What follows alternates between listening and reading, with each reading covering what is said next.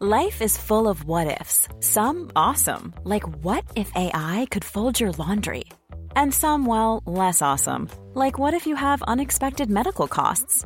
UnitedHealthcare can help get you covered with Health Protector Guard fixed indemnity insurance plans. They supplement your primary plan to help you manage out-of-pocket costs. No deductibles, no enrollment periods, and especially no more what-ifs. Visit uh1.com to find the Health Protector Guard plan for you. Hiring for your small business? If you're not looking for professionals on LinkedIn, you're looking in the wrong place. That's like looking for your car keys in a fish tank. LinkedIn helps you hire professionals you can't find anywhere else, even those who aren't actively searching for a new job but might be open to the perfect role. In a given month, over 70% of LinkedIn users don't even visit other leading job sites. So start looking in the right place. With LinkedIn, you can hire professionals like a professional. Post your free job on linkedin.com/people today. Hey, I'm Ryan Reynolds. At Mint Mobile, we like to do the opposite of what Big Wireless does. They charge you a lot. We charge you a little. So naturally, when they announced they'd be raising their prices due to inflation, we decided to deflate our prices due to not hating you. That's right. We're cutting the price of Mint Unlimited from $30 a month to just $15 a month. Give it a try at mintmobile.com/switch. $45 up front for 3 months plus taxes and fees. Promo rate for new customers for limited time. Unlimited more than 40 gigabytes per month slows. Full terms at mintmobile.com. My name is Tegwin Evion. And looking at me, my disheveled hair, and wrinkled uniform, you may not think I'm critical to a story such as this one. But the truth is, I am, and always have been, stuck in the middle. And the uniform isn't exactly my fault. After all the things I have to look out for in the day, I can't spare time ironing shirts in the morning. Ever since I was a kid, I've run into trouble at every corner, finding people in distress that I somehow managed to pull from their tense state. If someone in a crowd had something wrong with them, I'd somehow manage to find them. If someone were sick or hurting, I'd always be able to get them the help they needed. No one, not even my parents, realized just what I went through every day.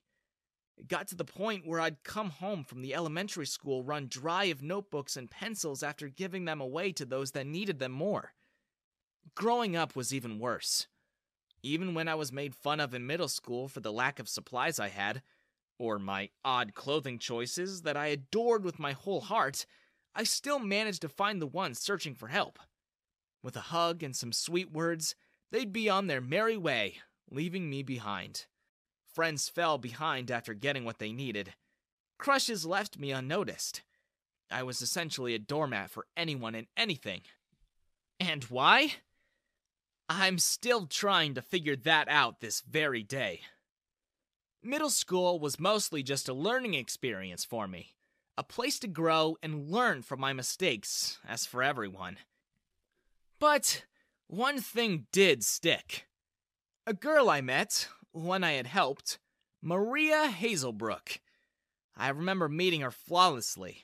My mind keeps it in crystal clear condition at the far back for whenever I want to smile upon something. I had helped her in class during a test, allowing her to cheat off of my paper while I distracted the teacher with an imaginary fight in the hallway after returning from the bathroom. Sure, I got detention for a week after that, but the look she gave me was priceless. Her smile stuck in my head. Eventually, she and I started talking, exchanging numbers, and texting each night. She was the first person that had ever been that close to me. Eventually, I graduated from middle school and we split. She was forced to go to a high school that was separate from mine. I had never felt more alone in my life as I entered the doors of the high school shivering in fear. Crowds upon crowds of friends piled together, talking loudly and laughing as they spoke of their new classes. All I could think about was what she'd say if she were there. How we would laugh and bound up the stairs recklessly, taking on our classes together.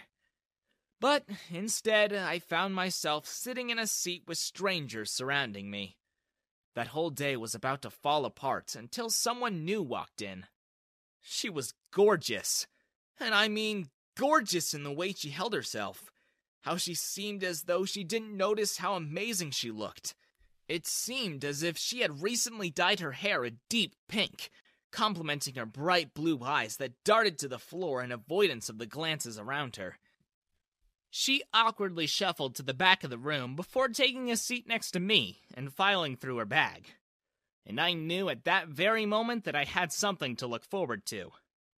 No one seemed to pay attention to her, much like me, rather chatting amongst themselves.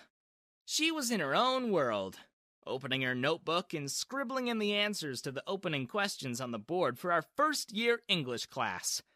Simple questions. I found myself unable to focus on that entire class, my face heating as I stared down at my blank paper. The days fly by with her next to me. Other classes were easy enough, and I had no struggle with passing. But in English, my grade was beginning to drop. I thought that maybe my dumb luck with helping others may have some sort of effect on her. But to my dismay, she was always put together.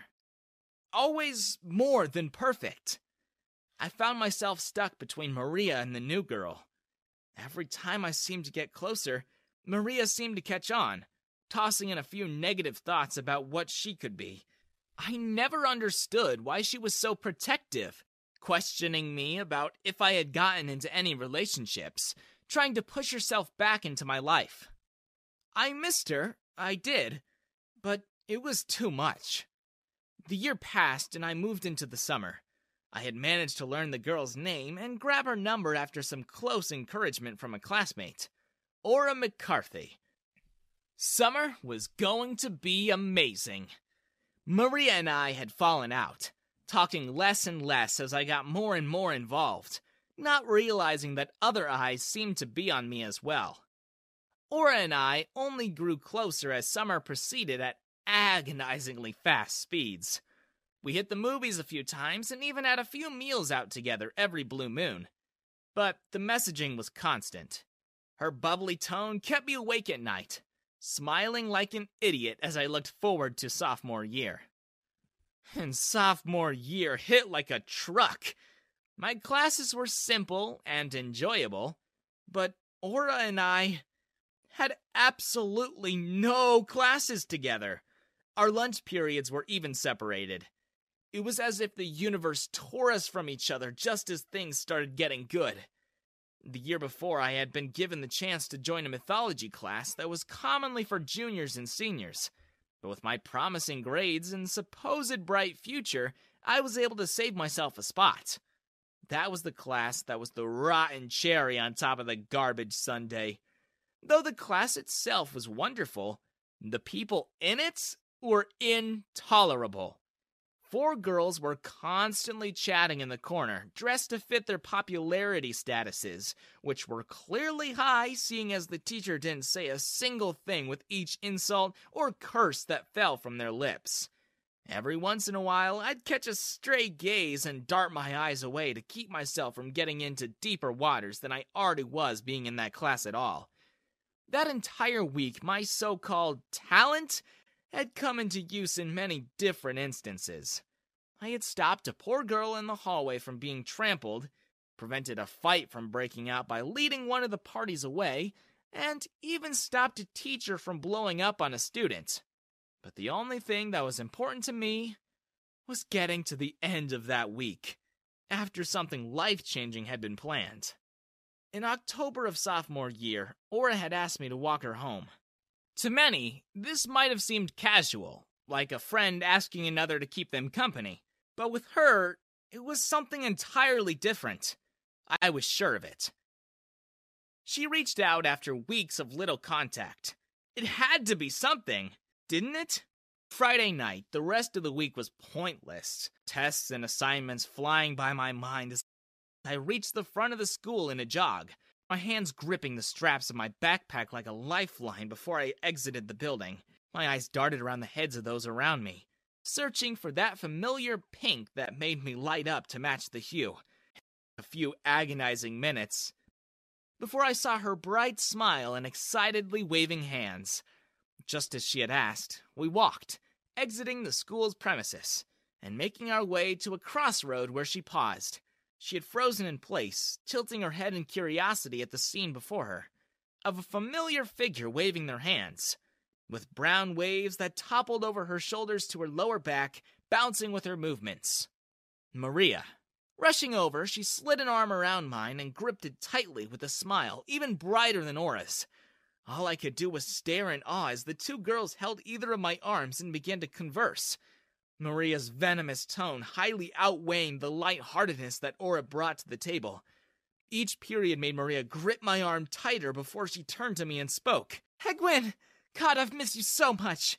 I feel like we haven't seen each other in ages, so I thought I'd rush over to say hello before you walked home.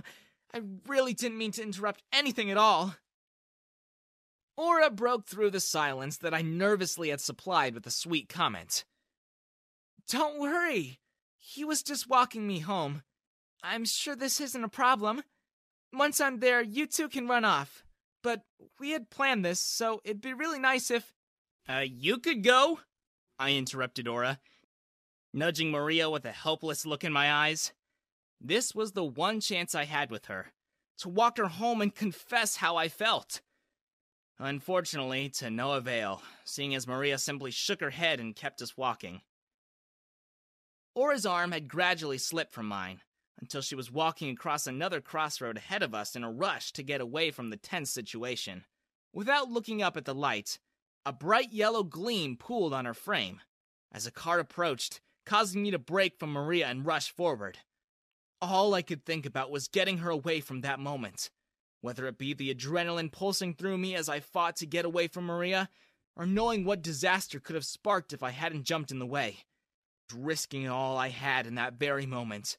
Our bodies collided and we pummeled to the ground, twisting and turning onto the sidewalk where I laid on top of her. Dust and gravel coated my body as I coughed. She began to punch my chest from below. She was less than amused. "Seriously? Was there nothing else you could have done?" she yelled, staring down at her ruined clothing and the traffic that was now held up due to the fumble. The cars had luckily not crashed, rather fell into a standstill as the argument raged forth. "I'm leaving! Don't try to follow me! Don't talk to me! Nothing! And you!" she eyed Maria, sniffling. "Hope you're happy!"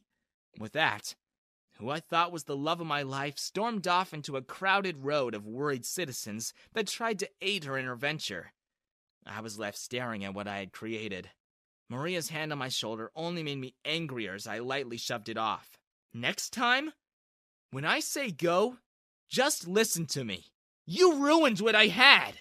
I turned, groaning as I made my way home, without another word. The next day felt miserable. Each hour that passed had no meaning to it. I felt as though I had lost the few friends I had by saving a life. I was so stuck in my own mind that I didn't see the chatter amongst the crowds that I passed, or the fingers being pointed as people spread around what had happened.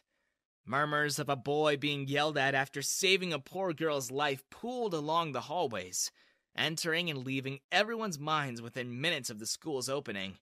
I was a celebrity without even knowing it. While walking to my mythology class, I had even received a pat on the back or two, pushing past it as a mishap or some sort of miscommunication between friends. But the moment I stepped into the classroom, I knew something was amiss. Everyone went silent as I made my appearance, including the usually rather talkative side of the room, who were all staring and tilting their heads in curious manners. One specifically, the girl who seemed to be the queen bee of the group, stood and approached my stiff stance, her soft blonde hair swaying to match the sickeningly sweet gaze that met my nervous one as she reached out to take my hand. I felt as though I may pass out as her fingers intertwined with mine, and her eyes burned a hole into my heart. Then she opened her lips to finally speak. "I heard about what you did for that girl."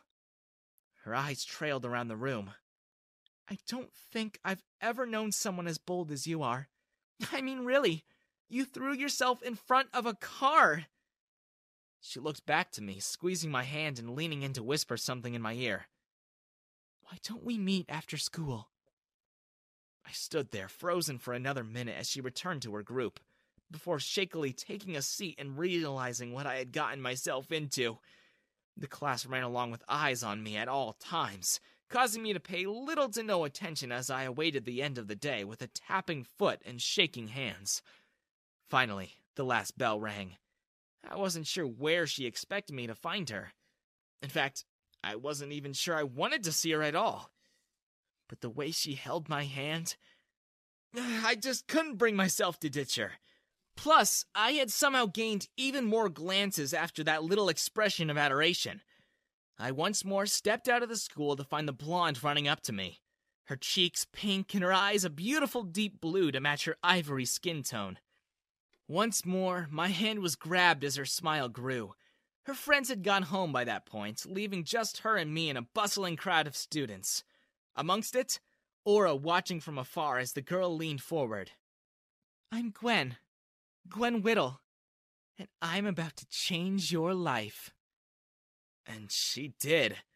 I walked her home that day, and the day after that, and the day after that, and gradually, I started getting noticed.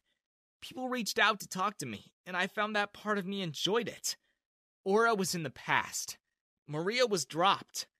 I had a friend group and everything I wanted, including Gwen. Throughout the year, I thought she was some sort of snake, preying on those lower than her. But I saw that she reached out to those in need every day, bringing them into her friend group just as she did with me. And rumors became truth. She and I ended up getting tied up into an intimate relationship as Aura and Maria seethed behind closed doors. It was perfect. And that's how my odd luck got me a seat next to the Queen Bee. I'm Alvin. Like most days, I got off the school bus and walked 2 blocks to the kindergarten where my mom works. As usual, I stood waiting for her at the front of the building. On that day, though, a man came from nowhere, grabbed my backpack, and ran away with it. "Hey, that's my math homework you're stealing!" I yelled after him. "There's nothing of value to even steal!" The man disappeared around the corner.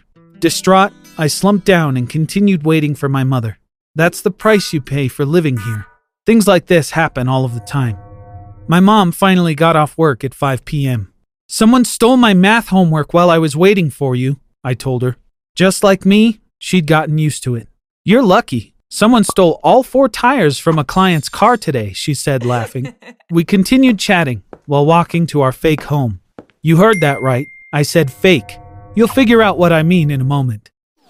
You see, this old and rather dilapidated house goes with the rest of the neighborhood. After about 10 minutes, we made it to our fake home. My mom made herself a coffee as we waited for my dad until 6 p.m. After my dad came home from work, we spent another hour waiting impatiently. Then we hurried around the house, closing the curtains so our neighbors wouldn't see us. From the moment the curtains closed every evening, we'd live as we truly are, like rich people. We went down to the basement of our fake home. My dad turned on the facial recognition system. We turned our faces to the hidden cameras. As soon as the system identified us, the secret door in our basement opened. The secret door revealed a 5.4 mile long tunnel. It's actually a subway line that belongs to my parents and me. We use this unique subway every night to reach our real home. After a short ride, we made it to our mansion. Our property is enclosed by 13 feet high walls. During the day, there are hundreds of people working here, maintaining the grounds. Maids, drivers, cooks, and gardeners. The staff leaves at 6:30 p.m. We arrive after they're gone, and it's only us at the mansion. We walked into the dining hall. We filled our plates with food from the buffet and sat down. The best chefs in the world cook 100 different dishes every night. My dad asked, "How was your day, son?" "Someone stole my backpack as I was waiting for Mom. I had my math homework in that backpack. I need to do it all over again," I replied. Dad smiled. "Bummer. I'm free tonight if you need help," he said. "Dad, I hate hiding the fact that we're rich. Horrible things keep happening to us in that neighborhood, and they always will." "Alvin, we talked about this so many times. We have to live this way. We have no choice but to adapt," he replied, frowning. Yes, we had talked about this many times. Yet I still didn't understand why we had to hide that we were the wealthiest family in the world. My grandfather had won the biggest jackpot of all time from the lottery. On the way to claim his winnings, he and my grandmother got in a car accident. My grandmother died instantly. My grandfather fell ill in his grief. So he hired a lawyer to get his affairs in order and found an investment advisor. I'm not going to touch this money. Invest with it as you like. I want my son to benefit from it in the future, he said. The advisor was very good at his job. He built hotels and shopping malls worldwide and bought shares in gold and diamonds and stakes in many successful companies. My grandfather's lottery winnings grew exponentially, reaching billions of dollars. When my grandfather died, my parents inherited all his wealth. For some reason, we have to hide it. We pretend to live in the lowest income neighborhood of our city. We can only enjoy the privileges of being wealthy when we're in the mansion. I've been putting up with this for years because my parents want me to, but I've had it. I want to live my best life 24 hours a day. It's my birthright. I thought about everything that night and came up with an idea. If I made sure my friends at school knew about how rich we were, they would definitely tell their friends and families. Word would spread like wildfire, and all kinds of people would know about our fortune. Then my parents would have to concede that it was impossible to hide any longer, and we could start living the high life every day. I put my plan into motion the next day without hesitation. To start, I decided to tell two people, Nancy and Justin. I can't really say that I like them. I think they're super obnoxious, but they both were pretty popular in school and loved gossiping. Thanks to them, my family's secret would be out in no time. After lunch, I called both of them to the schoolyard and cut to the chase. I'm going to share my family's biggest secret with you.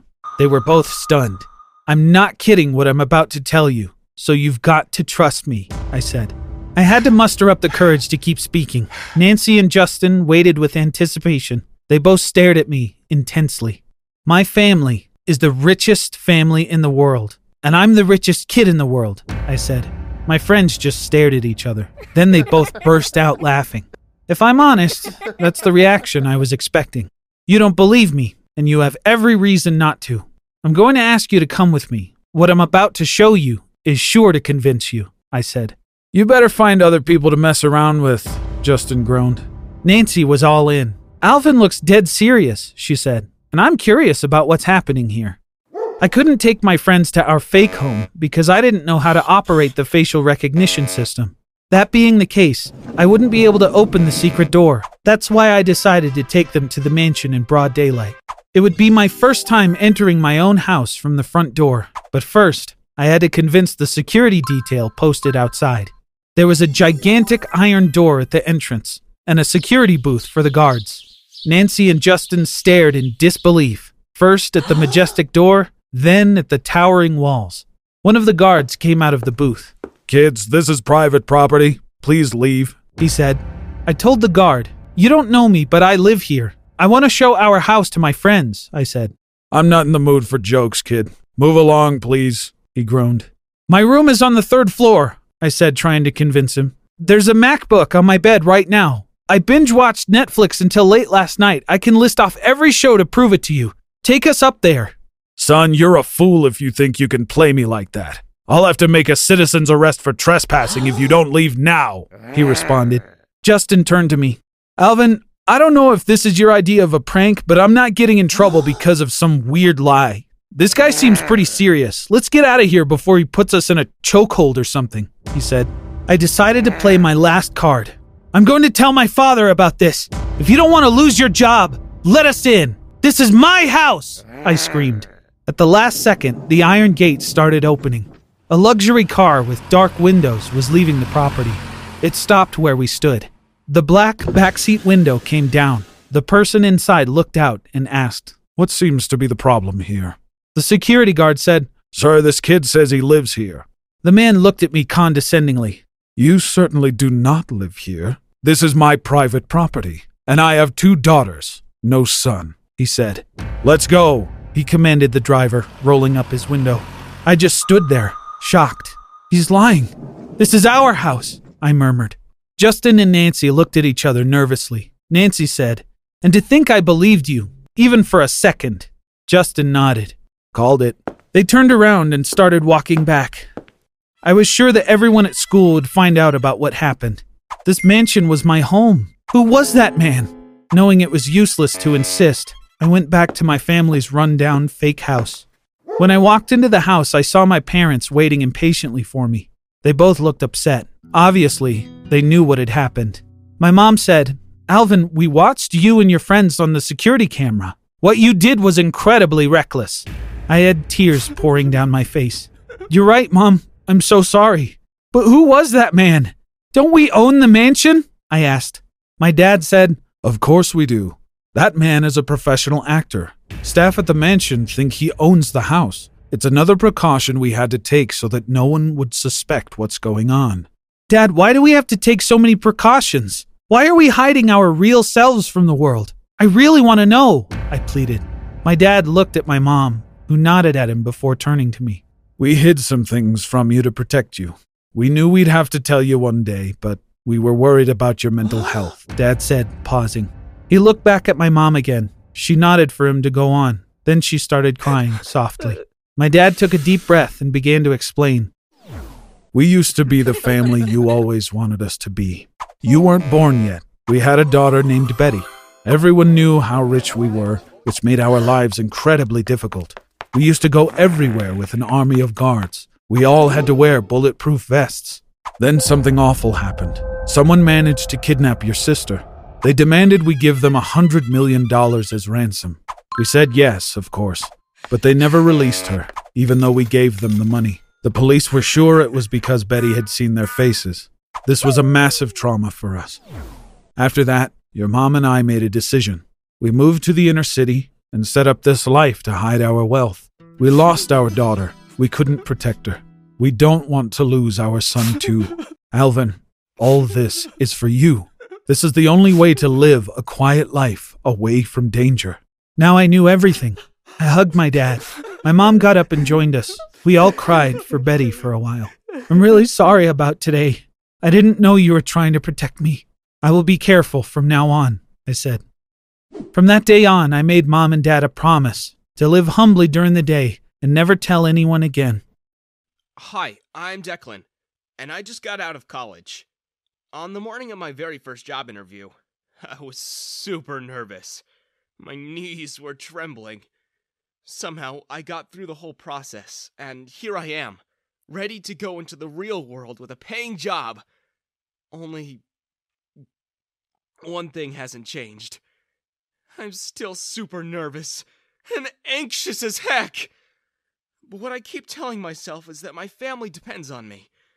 I'm the first one in my family to even make it past high school, and I feel like it's my duty to help them get out of living in poverty. I owe them at least that. After all, my parents worked their whole lives to pay for my studies, and my brothers and sisters had always been there to support me.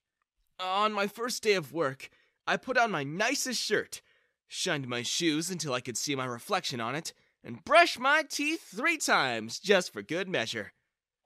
I was so nervous as I sat during the orientation that I began to feel weird. I was giddy, and antsy, and clumsy.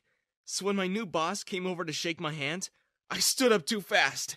She was bending over to greet me, not expecting me to stand. My head met her face, and she stumbled backwards. I panicked. Who headbutts their boss on their first day of work?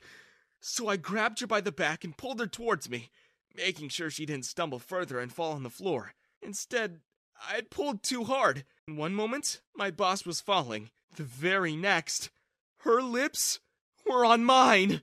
Everyone around us gasped.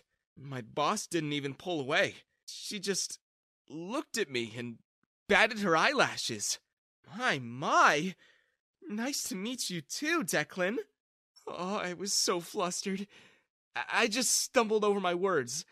I'm so sorry, Miss Garrick. I didn't mean to, please don't fire me. Why would I fire you? For a kiss? I enjoyed it. And call me Catherine. Miss Garrick makes me sound old. I don't look old, do I? No. Miss Catherine, I must say, I've never greeted someone with a full-on kiss on the lips before. Way to make an impression. But see, I'm a lady. I don't kiss before the first date. And now, you owe me. owe you? Miss? Catherine? A date, of course. 5 p.m. A car will be waiting for you outside. And so, yeah, that was my first day of work. I kinda became an instant hero.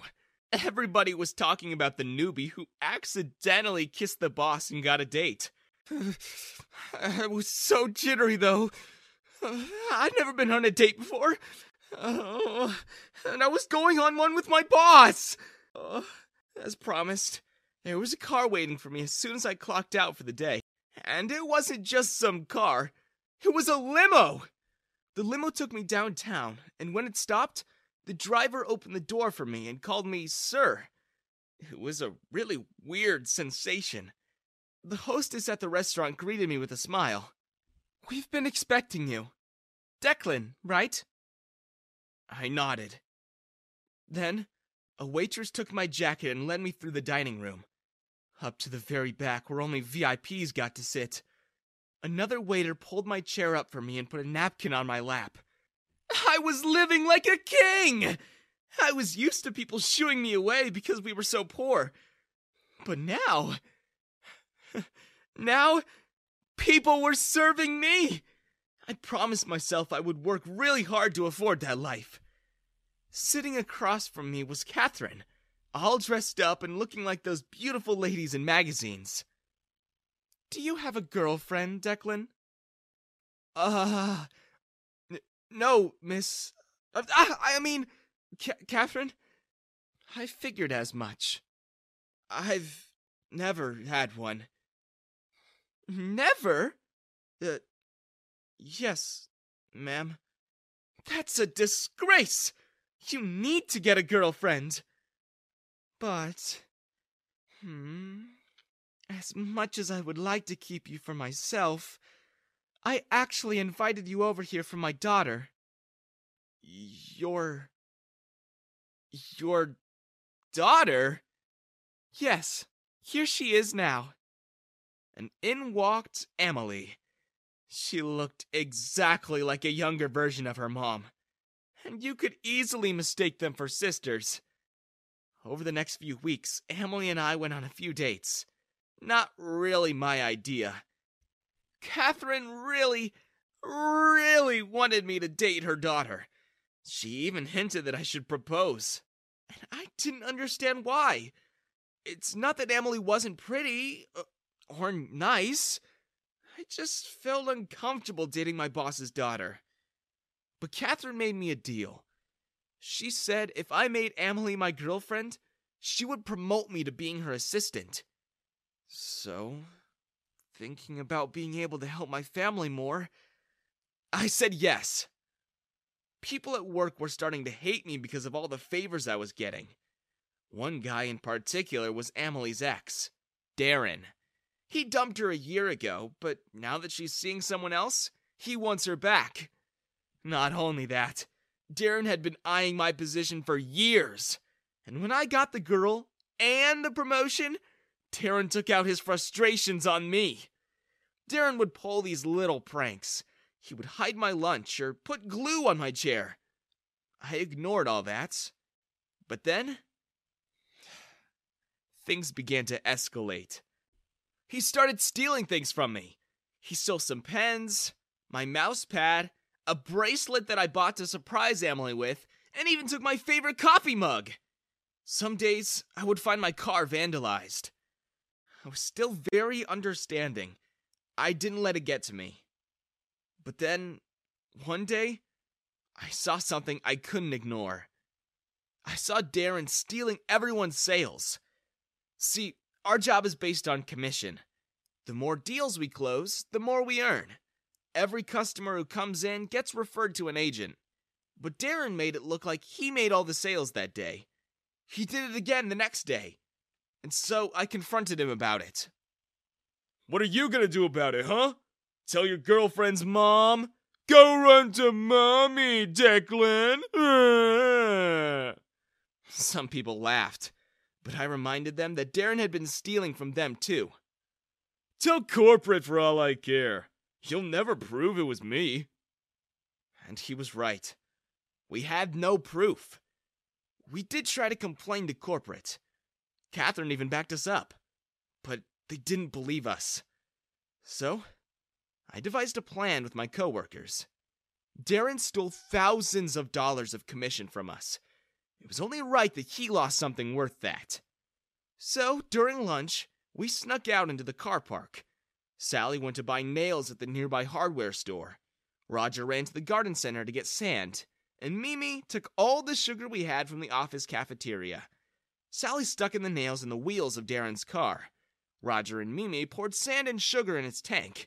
And I wrote thief about 100 times all over his car with a Sharpie. I was actually feeling pretty good about it. I felt satisfied. Until the very next morning when I got called into Catherine's office. And there was the VP of the company, and he was scolding my boss. Catherine, I told you to keep an eye out for my son. And now look at what's happened. I demand you fire this boy immediately! Huh? No wonder they never believed a word we said. 'Cause Darren's the son of the VP. I was fired that day, and no amount of explanation helped. Not even Catherine was able to do anything about it. She took me outside and apologized. I told her it wasn't her fault. And she told me the real reason why she wanted me to date Emily so bad.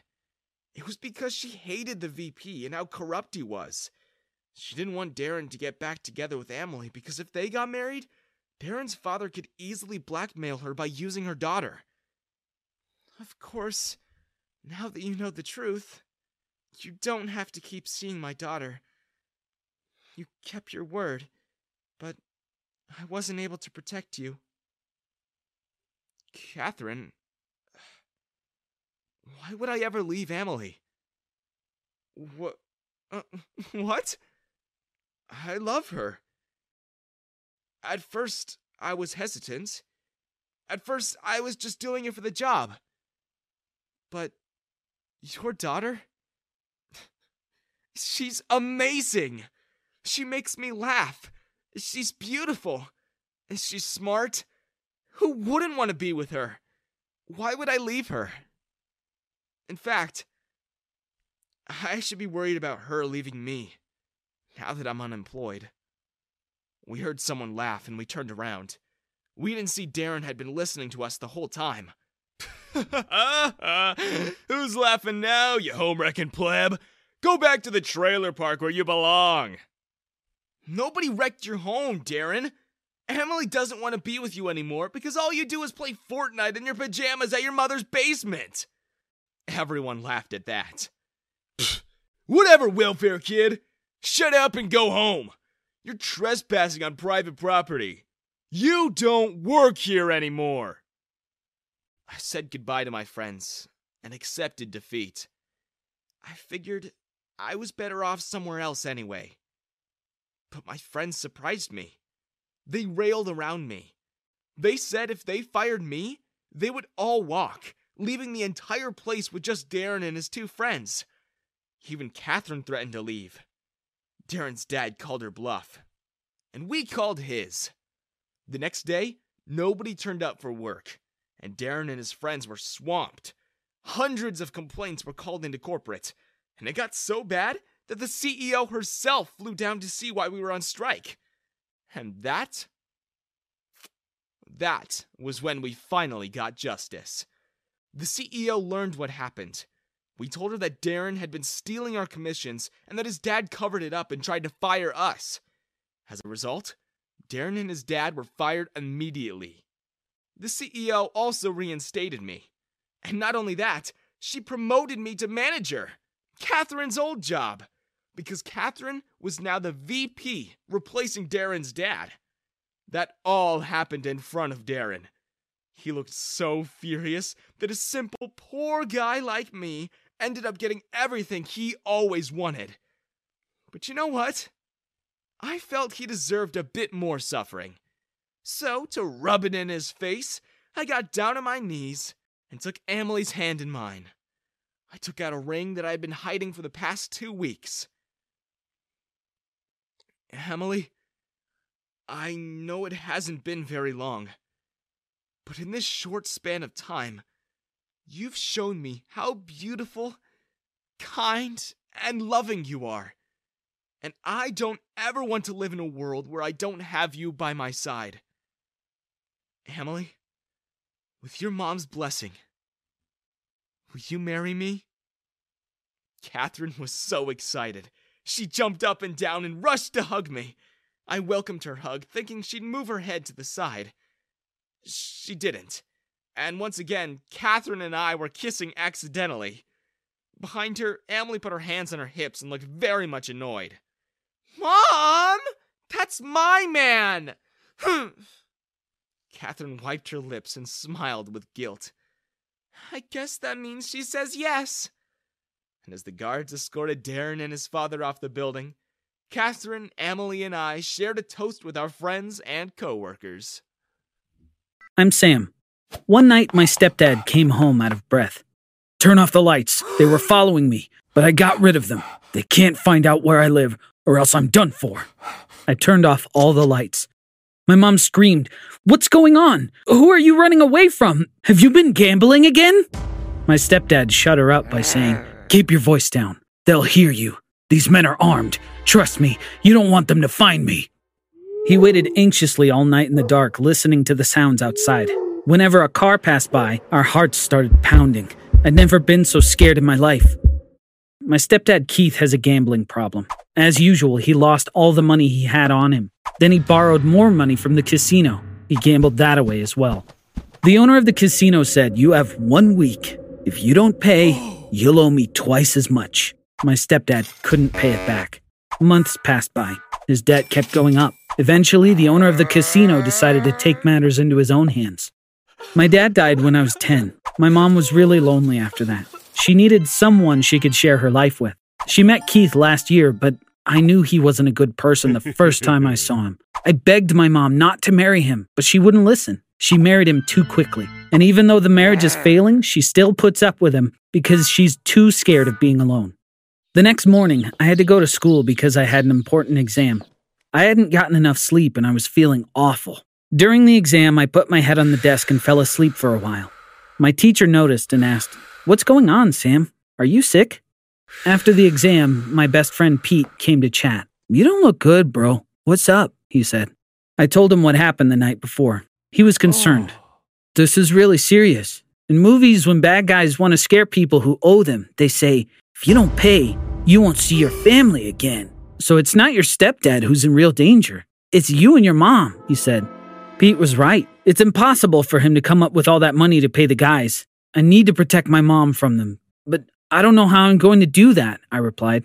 Pete smiled. I owe you a lot. Now it's time for me to help you out. We're going to my place after school. I only need you to promise me one thing. Everything you'll find out will stay a secret between us. Deal? I was really intrigued. I nodded. Of course. You can trust me, I said. You might be wondering why Pete said, I owe you a lot, so let me tell you. Pete came to our school at the beginning of the year. Just like every other school, we've got bullies. They started picking on him because Pete was so short. They'd shout, Midget, whenever they saw him. Pete couldn't say anything back because he was afraid of them. We had just met. Once, they started picking on Pete while I was with him, but I taught those bullies a lesson that day. From then on, they kept away from us. Afterward, Pete always felt like he owed me, but I didn't expect anything in return since he was my friend. I'd never been to Pete's house. Which bus goes to your place? I asked.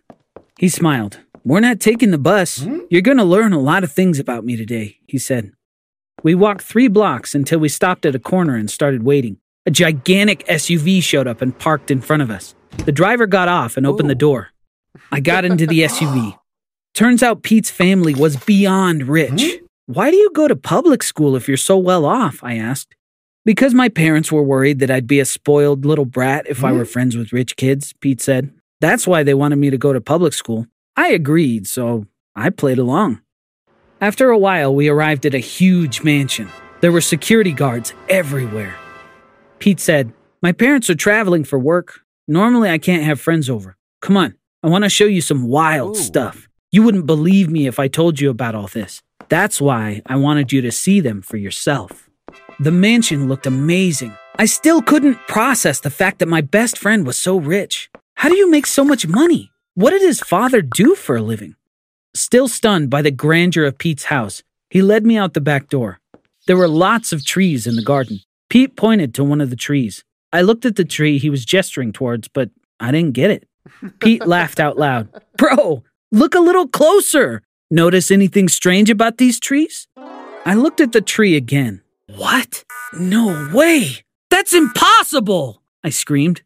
What I thought were leaves turned out to be money. As I moved in closer, I realized that they were all $100 bills. Then I looked at the other trees. They were full of money too. I turned to Pete and said, "You're not pranking me, are you?" "Of course not. These are money trees," he said. "These trees are the source of my family's fortune. More specifically, the leaves we pick from them," he replied. Soon after, we went to Pete's room. I couldn't help but start yelling in excitement. This is all at once the most ridiculous, unbelievable, and miraculous thing I've ever seen in my life. Pete said, "Actually, if you look at it, it's not a miracle. It's science. My dad's a botanist. He worked on this crazy project for 12 years and finally succeeded in engineering trees that can grow money." Then he took out a box. Inside were things that looked like nuts, but they were green in color. He took one out and offered it to me. "What you're holding in your hand is a money plant seed. It grows up to 6 feet in only 10 days and yields 200 $1 bills. You can think of the bills like fruit. If you don't pick the fruit, they'll ripen. Ooh. In 10 more days, $1 bills become $10 bills. Once 30 days pass, $10 bills mature to $100 bills. After harvesting all the bills in the tree at full maturity, you'll have $20,000. Then the cycle starts again. 10 days later, you get $1 bills. 20 days, you get $10 bills. 30 days, you get $100 bills, and so on. The numbers may sound confusing, but all you really need to remember is you can get $20,000 a month from one tree. That adds up to $240,000 a year. I was listening to him in shock. If I hadn't just seen the money trees, I would have never believed what Pete was telling me. Pete said, "My dad gives me one money plant seed every birthday. That way I can grow my own money trees in the future. The seed I gave you is yours now. You can pay off your stepdad's debt with it. And thanks to the money tree, you can live all your life without worrying about money." I was so excited. This was such a big gift. I hugged Pete. "I will never, ever forget this. I could never even dream to repay you," I told him. Pete's driver was going to drop me off at home. I said goodbye to my friend and got in the SUV. On the way, I started thinking about what I needed to do. First of all, I decided not to mention the money tree to my stepdad. If I told him, he wouldn't believe me anyway. But should I tell my mom? It made more sense to hide it from her as well for now. Maybe I can tell her down the line. My priority was to grow the tree and pay off my stepdad's debt with the first crop.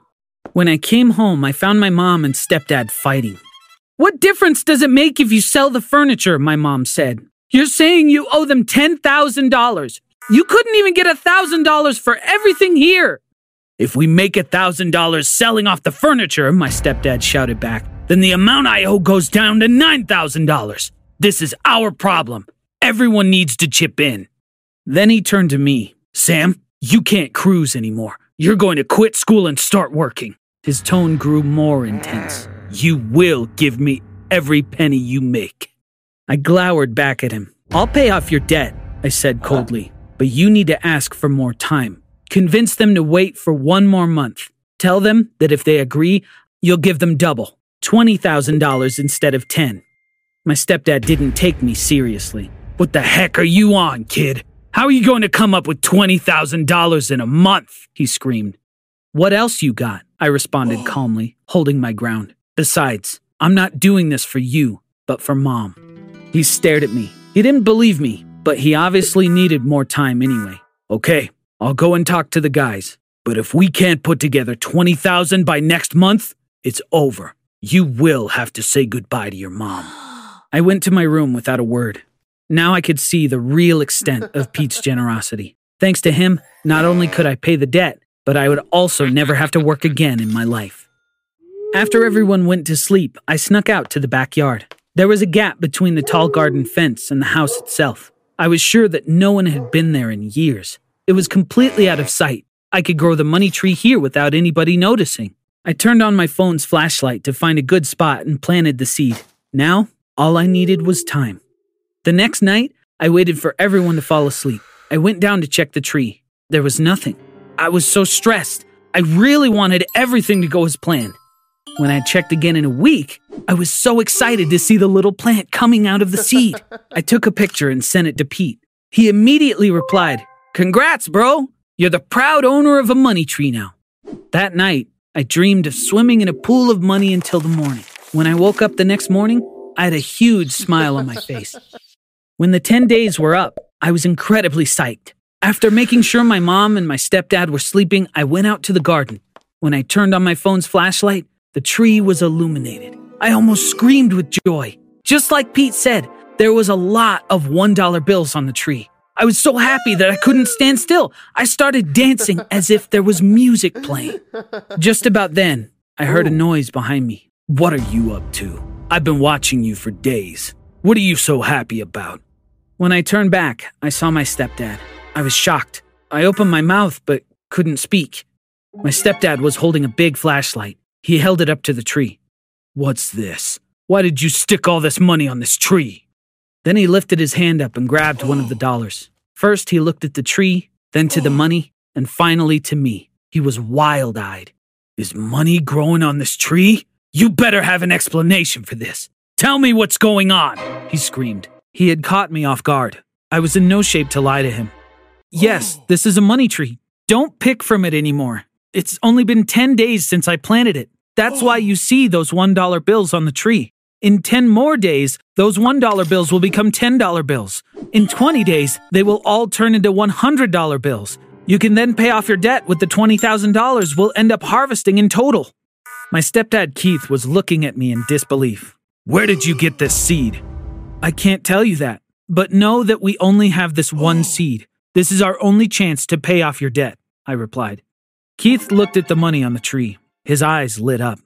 "This is my house, so this is my tree too." He paused for a tense moment. "I'll wait 10 days. We'll see if those ones on my tree turn to tens. If you're lying to me, boy, both you and your mom are out of my house for good." I could only imagine the evil things my stepdad was capable of. I had no choice but to go along with whatever he said. The next day, I told my mom what happened. Naturally, she didn't believe me. I went to the backyard to show her the money tree. My stepdad was there sitting in a camp chair, drunk with happiness and greed, watching the tree. He stood up when he saw us. "Looks like dreams do come true. I just hope I never wake up. This tree is going to make me a wealthy man," he said, laughing out loud. 10 days passed. When I woke up that morning, I was so excited that I jumped out of bed. When I went to look at the tree, I was shocked. The $1 bills should have transformed into $10 bills, but there was no money on the money tree at all. I ran inside. My stepdad sat counting all the money he'd collected from the tree on the kitchen table. He was in a good mood. "You were right. I picked 199 $10 bills," he said, holding a single bill up to the light. "Look at this. I still can't believe this grew on a tree." I was so mad at him. "Why did you harvest them before they turned into $100 bills?" He carefully collected a fat stack of bills and stuffed them in a small pocket of his satchel. "There's something I need to do, and I needed some money to be able to do it, so I got some from my tree. It'll grow more anyway." I still couldn't figure out what he was planning to do. "Didn't the casino boss give you only a month? How are you going to pay off your debt to them now?" The pocket in my stepdad's bag bulged crudely, barely holding the wad of money inside. "What is this, an interrogation?" he snapped. "Enough! It's my tree! I can harvest my money whenever I want! I don't need your permission!" His shouts echoed through the kitchen as he stormed off. He obviously had a plan, and that's why he'd collected the money so early. I knew Keith wasn't stupid. He was definitely after something, but I couldn't figure out what that was. I decided that I had to talk to Pete at once. When I called Pete, he was just as shocked that my stepdad had harvested the bills too soon. "Bro, do you want to come to my place? I'm sending the driver over now. There was something that I was hesitant to do before, but I think now's the time to do it," he said. I realized what Pete had meant when I arrived at his family's estate. He was waiting for me at his doorstep, accompanied by someone I had never met before. The guy next to him smiled and held out his hand. "Very nice to meet you, young man. I'm Pete's dad. My son always talks about you. But I didn't know he'd given you a money tree seed. The news from Pete this morning was quite a surprise, to be honest." Meanwhile, Pete was staring at his feet, a guilty look on his face. Pete's dad gestured towards the door. Pete rushed inside and I followed. After a long walk through several spacious rooms, we arrived in a grand hall. Pete's dad told us to sit. The tension hung heavily in the room. Pete's dad took a deep breath.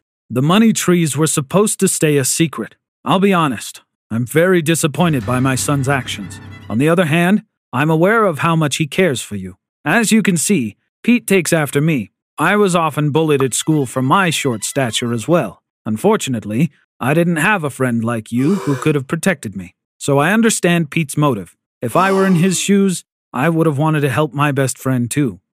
Pete was relieved. He looked at his dad with a smile on his face. A smile his dad returned. Pete's dad continued, worry in his voice. "If that were the only issue, everything would be fine. But regrettably, it sounds like things got out of hand. I'm sure your mother also means well, so I trust her. However, the fact that your stepdad knows about the money tree is a huge problem, so I have an idea to fix it. The staff here knows about the money trees, but they've each signed a non-disclosure agreement which prevents them from talking about it. I'm going to offer your stepdad $10 million in exchange for your money tree, on the condition that he signs the same agreement. Will you please take me to him?" Pete's dad had found a reasonable solution. That amount was far more than Keith could ever harvest from a single money tree in his remaining lifetime. We got in the car and drove off. When we made it to our house, we were in for a surprise. Inside, we found my mom crying. She held me close. Between sobs, she managed to say, "Sam, your stepdad left. I don't care about that, but he took the money tree with him." I didn't get it. We went out to the backyard. There was a huge hole where the tree had been. Pete's dad asked, "Please tell us what happened." This was my mom's first time meeting Pete's dad. She looked at me hesitantly. "Mom, you can tell him everything. Pete's dad created the money trees," I said, reassuring her. "I was at work. Our next-door neighbor called upset about the noise coming from our backyard. I figured something was up, so I immediately came home. Keith had the tree removed with a backhoe. They were loading it into the truck bed when I arrived. I asked him what he was doing. "We're done," he shouted. "Don't look for me." "To hell with you then," I shouted back. "But that tree doesn't belong to you. It belongs to Sam. You can't just take it away." But he didn't listen. I'm so upset that I couldn't stop him. Sam was right all along. I never should have married that man. It finally made sense why Keith had harvested the money so soon. He needed it to move the tree somewhere else. More importantly, it would have been impossible for him to transport a tree full of bills, not if he wanted to keep it hidden. I turned to Pete's dad. "What do we do now?" I asked.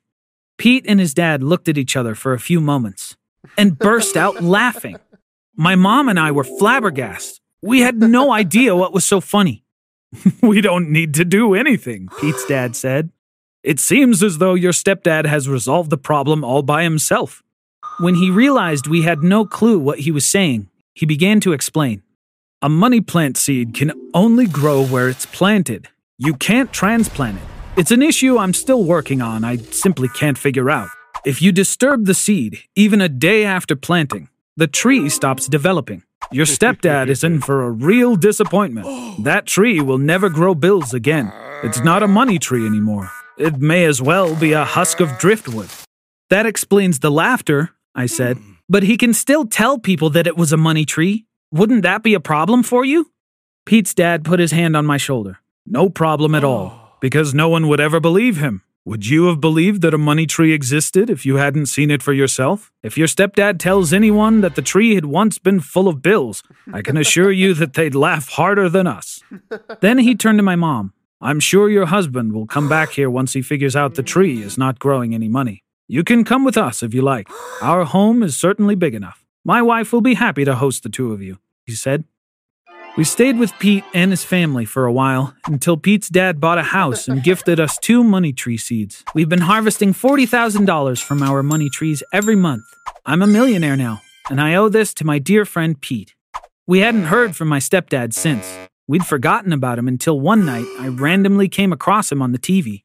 The police had busted an illegal gambling ring. Keith was one of several witnesses. One of the reporters held a mic to Keith and asked him what he was doing at the casino. I owed a pretty big debt to the owner. When I couldn't come up with it, I was forced to work with him for 10 years. I've been a janitor here ever since then, he replied.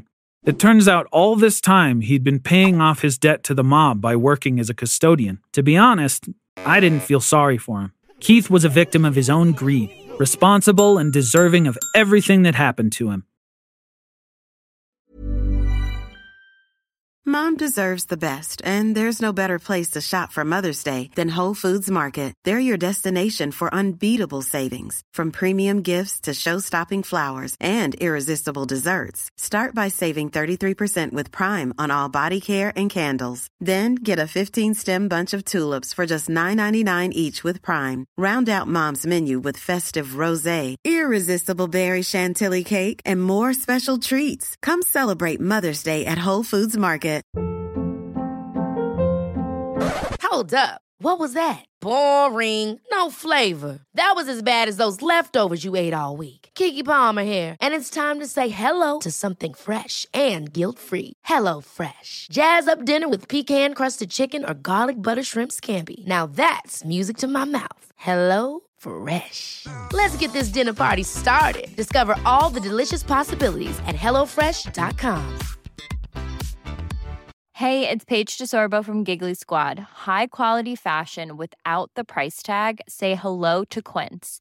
I'm snagging high-end essentials like cozy cashmere sweaters, sleek leather jackets, fine jewelry, and so much more. With Quince being 50 to 80% less than similar brands. And they partner with factories that prioritize safe, ethical, and responsible manufacturing. I love that. Luxury quality within reach. Go to quince.com/style to get free shipping and 365-day returns on your next order. Quince.com/style.